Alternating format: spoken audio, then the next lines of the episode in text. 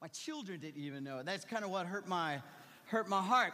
The Fitzgerald was launched from River Rouge. We have several folks who have a connection to that. Vicki Thompson was there actually the day that it was launched, and Eric's uh, grandfather had a part uh, in the building of it as well in 1958.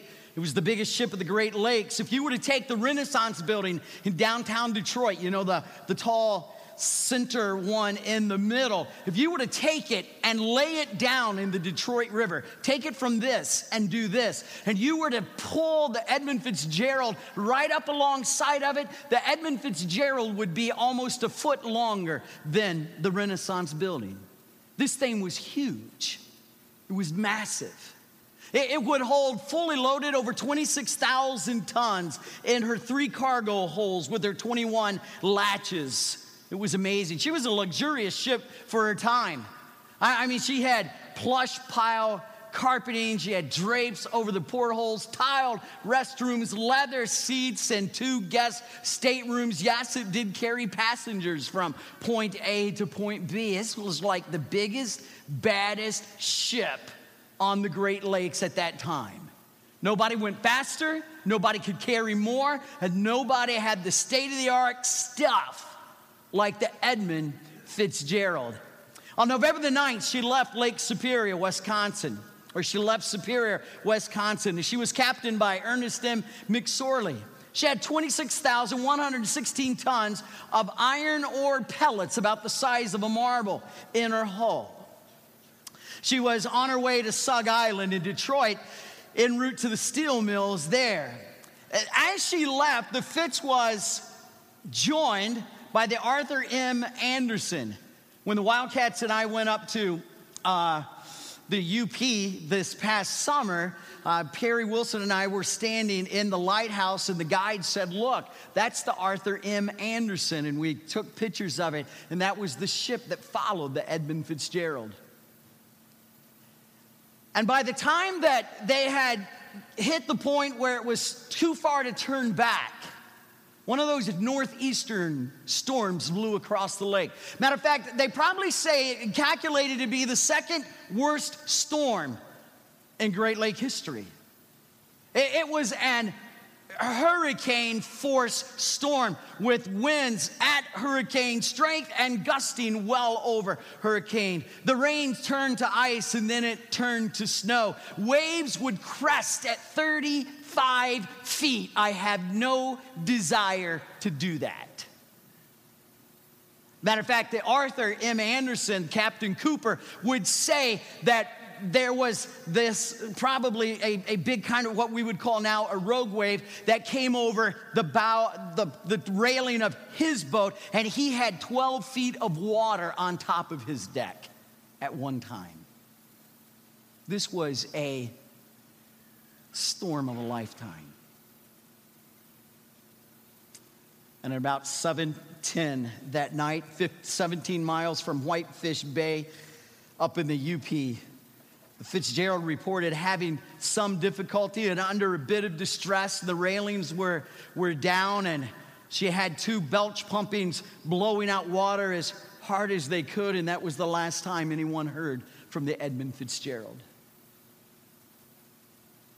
The ice and the storm and the winds and the wave blinded Cooper and, and the Anderson crew from seeing anything else, and, and the radar just lost the blip of the Fitzgerald. An amazing thing with all our technology and with all our study of stuff that we do today, we still don't know what caused the Edmund Fitzgerald to sink. Some people think that it was waves that lifted both ends of the ship up and the middle broke because what we do know is that it snapped in two and it fell 513 feet to the floor of Lake Superior. Some people think that it that when it went through six fathom shoal that it grounded on, on big, huge rocks and, and either caused severe stress fracture in the metal or put some kind of a, a hole in its outer shell. We don't know. Previous structural damage may have caused the sh- sinking along with the pounding in the hurricane force winds. And this is a picture of the Jordan Cooper, and you can see, I mean, this is like real. The next photo will show you that, you know, the wave lifted it up, and then the next photo shows that it snapped. Now, I cannot comprehend metal snapping like that. It just blows my mind to, to you know, I can't even cut tin with tin snips, you know, let alone this big metal megaplex thing just being ripped in two by waves. Some people say it was huge waves, like the rogue waves that, that pushed it up, and instead of snapping it in the, in the ends and it sunk down, but it raised it up in the middle and just that. We don't know what caused the wreck of the Edmund Fitzgerald. All we know is that today in Detroit Mariner Church, the bell will ring 29 times for each man who lost his life on the Edmund Fitzgerald. What we do know is that the Edmund Fitzgerald broke in two and she went down quickly and she's shipwrecked. No one really knows what happens to a believer that makes shipwreck of faith. Oh, I can give you lots of theories and I can get you lots of examples, but in the end, nobody really knows except that person and God in heaven. Whether it's a storm, whether it's stress, whether it's a steering issue, following the wrong thing, following the wrong course, no one really knows what happens. What we do know is that when a person has made shipwreck of their faith, they break up and they go down quickly. I want you to turn in your Bibles to 1 Timothy chapter 1. In 1 Timothy chapter 1, the Apostle Paul wrote this letter while under house arrest in Rome to a young leader, church leader named Timothy. Paul was acquainted with sailing. In fact, the Bible tells us in the book of First Corinthians that he was shipwrecked three times. Now, I'm, if I'm some of his followers, I'm thinking I'll take the donkey, Paul, and you go by boat, you know? But three times. He would often use nautical terminology to describe a spiritual condition, and that's exactly what he does in 1 Timothy chapter 1. Because Paul was under house arrest, he asked Timothy to go to Ephesus. Ephesus was a worldly, wicked city. Oh my goodness. You think that, that explicit and immoral, sexually immoral stuff is present, present and decadent in our society? Man, it was just as rampant as it was, or it's just as rampant in Ephesus as it is in our day. It was this sin laden city. And some of the attitudes of the city had crept into the church. Matter of fact, there were two men who had kind of taken the lead on this thing, and they were teaching that the salvation is not in Christ alone, and the resurrection of Jesus Christ is already, or the resurrection of the believers in Jesus Christ has already happened. So therefore, we don't have to live this way because Christ isn't coming, because he's already come. So don't waste your time living right. Do whatever you want to do. By the way, people are still coming up with any excuse to say, hey, listen, Jesus isn't coming back. You can live any way you want to, do what you want to do. It doesn't change the fact that he is coming back. So he sent them on ahead. Matter of fact, if you were to look at verses three and four, you would find that it says this I urge you when I went to Macedonia, stay there in Ephesus so that you may command certain men not to teach false doctrines any longer, nor devote themselves to myths and endless genealogies. These promote controversies rather than God's work, which is by faith. He wants them, Timothy, and he wants that church to understand at Ephesus that in no uncertain terms, salvation is by faith through Christ and Christ alone. He's not making something up here. It's, it is by faith through Christ and Christ alone. Now, let me issue a couple of disclaimers. If you come to this church thinking this church is going to get you into heaven, you have misunderstood what we believe and what we preach here. When I was a young pastor, I've told this story before. When I was a young pastor, I went and made a hospital visit, and I, I talked to this one lady, and she said, Are you one of those narrow minded preachers who think your group is the only group going to heaven? I said, No, ma'am, I'm more narrow minded than that. I don't think all my group's going. Listen, Kirby Church is not the way to heaven. Jesus Christ is the only way to heaven. So just because you got your name on some form or book or computer thing in church doesn't mean you are going to heaven. Did you see verse 4? Which is by faith.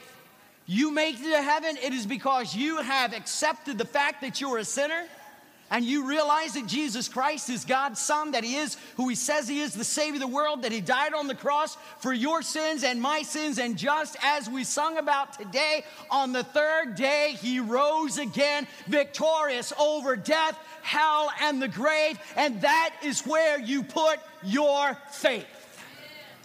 Not in this church, but in Jesus Christ. Matter of fact, the Bible, you want another nautical term, the Bible calls him the captain of our salvation. And so, what Paul had done is he said, Paul, Timothy, you're going to have to go straighten out this mess. Look at verses 18 and following. He said, Timothy, my son, I give you this instruction. By the way, the word give is an interesting word there. It means to entrust with because you value what you have, you do not take careless thought of who you give it to.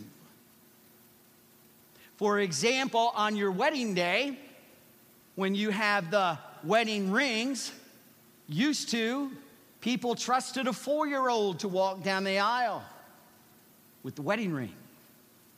I encourage an adult to hang on to that thing, and even adults lose it from time to time. He says, Listen, I trust you and I trust you with what I'm trusting you with. I give you this instruction, keeping with the prophecies once made about you that God would use him, so that by following them you may fight a good fight. Man, holding to the faith and good conscience, some have rejected these, so they have shipwrecked their faith. Among them are Hymenaeus and Alexander, whom I've handed over to Satan to be taught not to blaspheme. Let's kind of unpackage that just a little bit. Look at verse 18. He says, Listen, I want you to fight a good fight of faith. That's an interesting word there because he's telling Timothy that listen, this is not this is not, you know, the cruise on the good ship lollipop. This is not a Disney cruise. This is a violent, war like effort. The idea of fighting in the Greek language there is that, Timothy, you've got to go back and reclaim some ground. It means to expand the camp. You've got to go take ground or reclaim ground that was lost because of these two guys named Hymenaeus and Alexander. And so you got to go in with the attitude that right is right, wrong is wrong, and people, we're going to stand on truth. Now, I don't know if you've caught on to this yet, but we are in a fight. We are called to expand the camp, the kingdom of God. We are called to take the next hill spiritually. We are called to be light in a world that's dark. We are called to make a difference, and you can't do that on a Disney cruise. And now I'm all for Disney cruises, and if you want to send me on one next week, I will gladly go. What I'm saying is that some people want the church to be like a Disney cruise. We want it to have a little entertainment. We wanted to have a little sunshine. We wanted to have a little, you know, good meal. We wanted to have stuff that makes us happy. And if you were to look at the the imagery of the church in the New Testament, it's more like a battleship than it is a cruise ship. That we're called to come to this place to honor our Lord and Savior Jesus Christ, to get our marching orders, and not to sit back and say, oh, well, what will be, will be, but to take the next hill. Because your friends and your children and my friends and my children, listen, if they don't know Christ as their Lord and Savior, the eternity is not good. And I believe, and I still believe this as passionately as I did when I was a kid preacher, not knowing nothing from nothing. I still believe the local church is the hope of the world. Because it is the message, or it is the ministry through which Jesus Christ works to impact this world with the gospel. But we can't say it's a cruise ship, uh-uh, it's a battleship. He says, Timothy, you're going to fight. I'm telling you, it's going to be a good fight. It's going to be a hard fight. But the implication in the verbiage is that, Timothy, you're going to win the fight. Just want to remind us I've read the back of the book. We win. Look at verse 19. Verse 19 just kind of keeps digging in a little deeper. Paul says, Paul says this holding on to faith and good conscience. The term faith can either be personal faith in Christ or the faith, you know, Trinitarian position God the Father, God the Son, God the Holy Spirit, salvation by faith in Christ alone. So it can be kind of doctrinal things. I, I kind of think it just implies both. I think it's one of those collection phrases where it's talking about personal faith and your doctrinal faith. And he's saying, listen, hold on to the faith. Now, by the way, the word hold on is to cling to. Remember when our kids were little and they'd hang on to that leg right there? And we'd do this, say, ah, go play with your cousins. Ah, go outside and play. And you drag that youngin' all over the house. Is he clinging to? You want to know a good word picture of clinging? Suppose you're on a boat and that boat is going down and you see one life preserver. I guarantee you, with every ounce of your being, you're gonna swim, swim to it, and you're gonna cling to it. Amen? Man, you're gonna hang on to that baby with everything you've got. That's the idea. He says, You hold on to Jesus Christ with everything you got. You know, we sing this song around here sometimes, Oh no, I'll never let go through the calm and through the storm. Oh no, I'll never let go of him. And then he never lets go of us. It's that clinging idea. You hold on to faith and then you hold on to a good conscience. A good conscience. I'm amazed how many people think like this is Jiminy Cricket kind of on your on your thing. By the way, this is not the Holy Spirit. This is not Jiminy Cricket. This is just your basic knowledge of right and wrong. This is just that you and I have certain morals and certain values because we were raised in a certain culture. And the cult, we have the, the values of the culture. Sometimes they may be skewed, but we do have the values of the culture. And he says, even your conscience will address the rightness or the wrongness of the value of the culture. How you treat people. If you're honest, hypocrisy this stain of conscience. Ray Stedman shed some light on this for us. He said, I find a great deal of misunderstanding, even among Christians, on what the conscience is. Many feel that the conscience is given to teach us the difference between right and wrong, but nothing, nothing can be further from the truth. No, conscience is given to us rather to resist any deviation from the truth, from right and wrong that we know. Isn't that incredible? So not only do you have the Holy Spirit, but you have your own internal kind of conscience. I understand some of our conscience isn't very much good, but he's saying it's there. He said, I want you to hold on to that faith. I don't want you to hold on to that good conscience where you know what's right and you know what's wrong. By the way, how can you hold on to a good conscience? I want you to listen to this. How can you hold on to a good conscience? Man, you treasure your faith in Christ more than anything else. You cling to it, and you are absolutely convinced that you're not going to let anything come between you and Jesus Christ. Man, you got a death grip, as it were. You're a drowning man and the, and the boat's going down, and Jesus throws you out a life preserver through his grace, and you hang on to that with all that you have. You say, Well, preacher, I don't understand all this stuff in the Bible. I don't understand it either. I'll tell you what I do know. I know that Jesus loves me, and when everything else falls away, and when I can't explain much more than that, I'm going to cling to that. Hang on. You know the big sin of our day for Kirby Free Will Baptist Church? I'm not talking about any other church. I'm talking about as your pastor to you from, from my heart is this sin of spiritual boredom.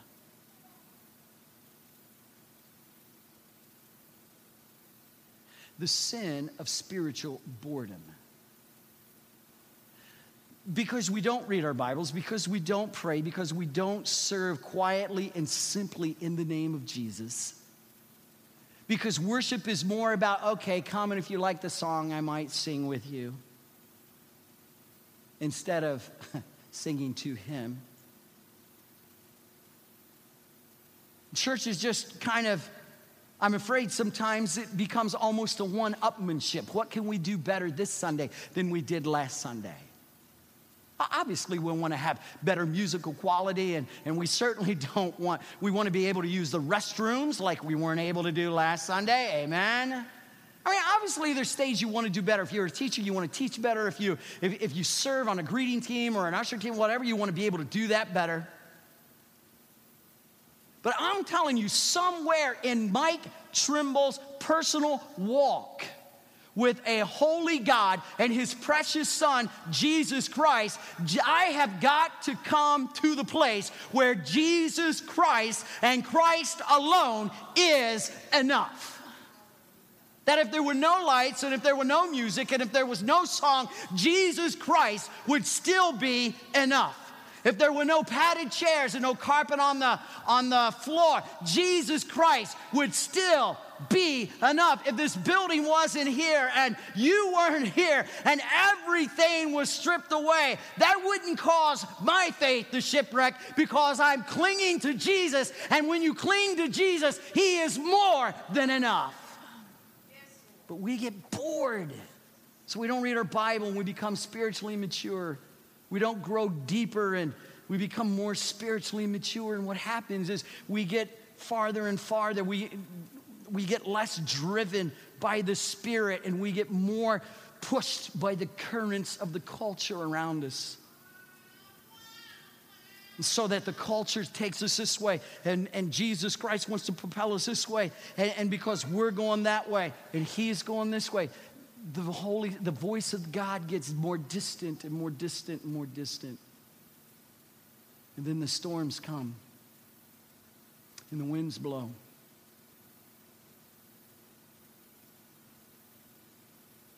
and you wonder where the voice of god is in the midst of the storm it's always been. Or it is where it's always been. And that's on the throne. So you hang on to Jesus. And you just cling to him with everything you got. You pour your life into Christ. And you allow Christ to pour his life into you. You make your life accountable to this book. And that was ultimately the sin. Look at verse 20. Here, here, was the, here was a sin. Among them are Hymenaeus and Alexander, whom I've handed over to Satan to be taught not to blaspheme. What he's basically saying here is listen, and you can go to chapter two, and he kind of expounds on what they were doing. But again, that the, that the resurrection of Christ has already come, so you don't have to live by this book anymore. Do your own thing. I'm telling you, there is preachers and churches and singers and everybody out there who's saying the same thing as Alexander and Hymenaeus. You can live your own way, do your own thing. There's no consequences to sin. And that is absolutely not true. Matter of fact, you look at the verse and you see the consequences of that sin, and it's pretty severe. I handed them over to Satan. Now, I don't understand all that that means. I don't necessarily think this is talking about blaspheming the Holy Ghost, and I don't even think that these verses talk about apostasy. I think there's other issues that you could address that issue better from. I'm just simply saying that probably this was a form of church discipline where, under and while you're in the church and under the authority of the local pastor and and, and the governance of the church is that you have God's protection over you. But when you step out from under the authority of God's word and out from under the authority of the shepherd of the sheep, out from under the authority of Jesus Christ, then you have no protection. Grace is not extended, and you are wide open to the abuse and misuse of Satan. Now, I know in our culture we've got Satan pictured as this great friend of ours, and I'm telling you, he is not. The Bible says he's a roaring lion seeking whom he may devour. The Bible calls him a thief that comes only but to steal, to kill, and to destroy. It's under the provision of God's word that you find grace and shelter in time of storm. But then what Paul is saying, all right, we're going to take these two, two brethren and we're going to set them outside so they can be taught not to blaspheme, taught not to harm the reputation of Jesus Christ in heaven because he is crucified. He did was buried, he did rise again. He's ascended back to heaven and on his timetable, not anybody else's, on his timetable, he will come again. And until that day, we're to live for Him, cling to Him, hang on to everything, you know, like He's our life preserver, and we're to live for Him until He comes.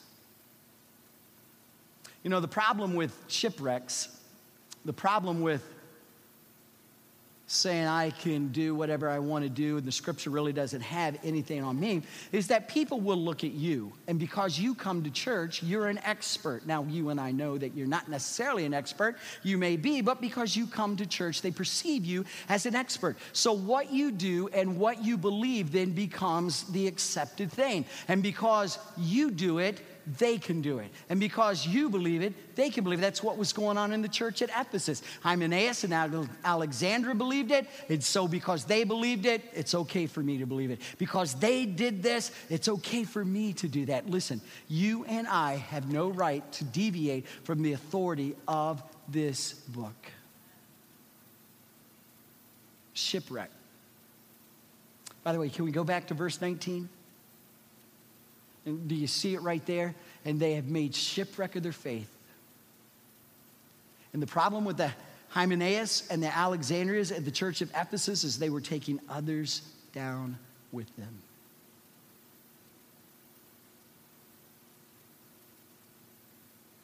Hymenaeus taught the top doctrine. Alexander evidently was a mean spirited old, I was going to say booger, but I guess I can go ahead and say booger anyway.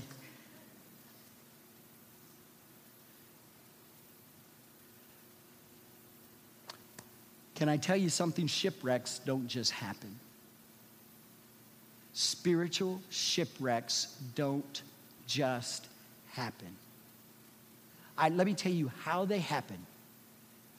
You know the truth of God's word, and yet there is this decision to act contrary to God's word. And so when you act contrary to God's word, you probably, maybe, will enjoy the sin.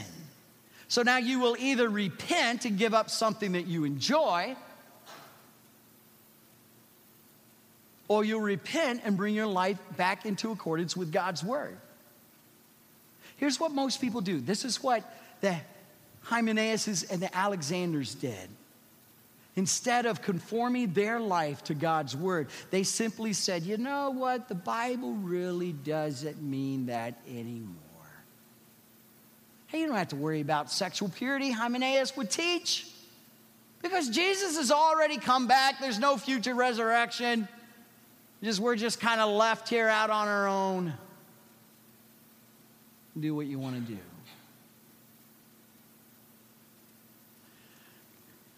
You see, if you're going to make shipwreck of faith, almost always you'll change your behavior and then you'll change your belief to accommodate your behavior. That's why Paul told Timothy to teach it and live it and model it before the church at Ephesus. Cling to faith that is in Christ alone.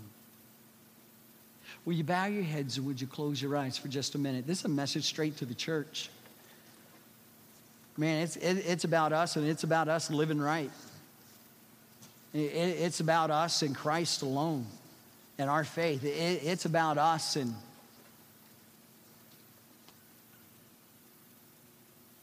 being totally sold out to Jesus Christ. And if you're here this morning and man, you're taking on water. If you're here this morning and you've kind of getting too close to the craggy shores, man, I'm telling you, it is Christ in Christ alone. How's your relationship with Jesus Christ?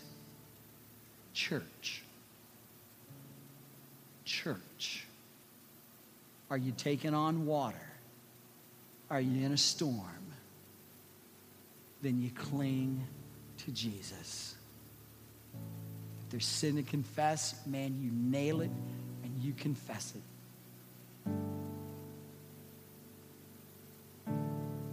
So that you're not a Hymenaeus and an Alexander. So you're not listed among those who've made shipwreck of faith. Father, I want to pray for all of us. I want to pray for me. I, don't want to I don't want to misuse God's word.